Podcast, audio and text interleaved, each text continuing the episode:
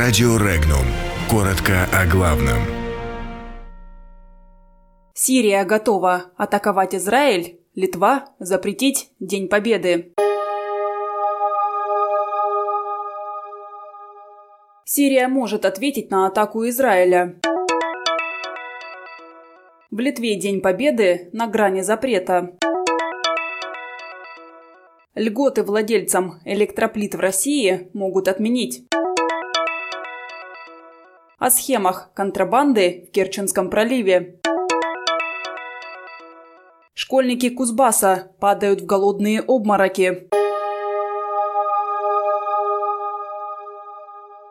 Дамаск может нанести удар по аэропорту Тель-Авива. Об этом на заседании Совета безопасности ООН заявил постоянный представитель Арабской Республики в Организации Объединенных Наций Башар Аль-Джаафари. Право симметрично атаковать израильские ВВС Сирия оставляет за собой в случае, если Совет Безопасности не примет мер в связи с ударами Израиля по территории Сирии и не прекратит агрессию.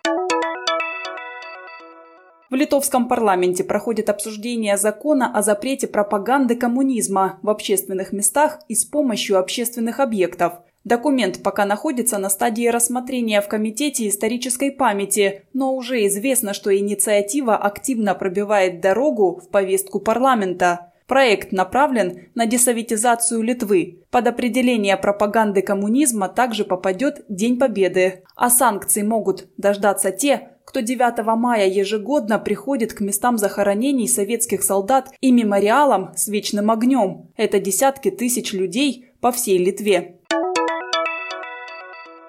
Министерство экономического развития России предложило ввести социальные нормы потребления электричества – Кроме того, ведомство намерено в период с 2020 по 2033 год отменить льготы для городских жителей, которые используют электроплиты, а также для жителей села. Многие корабли вместимостью от 20 до 100 тысяч тонн и выше не могут войти в Керченский пролив, потому что он мелководный. Поэтому грузоотправители пользуются нелегальным способом перевалки, который также помогает им минимизировать налогообложение. По словам председателя Ассоциации грузовых перевозчиков и экспедиторов Крыма Анатолия Цуркина, нелегальная перевалка за пределами 12-мильной зоны – давно излюбленный способ еще украинских контрабандистов. Вторым определяющим фактором, по его мнению, является желание грузоперевозчиков уйти от налогов.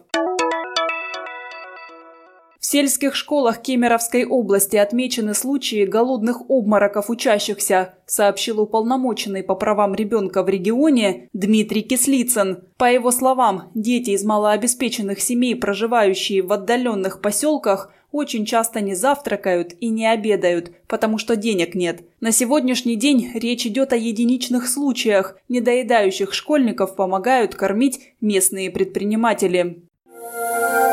Подробности читайте на сайте Regnum.ru.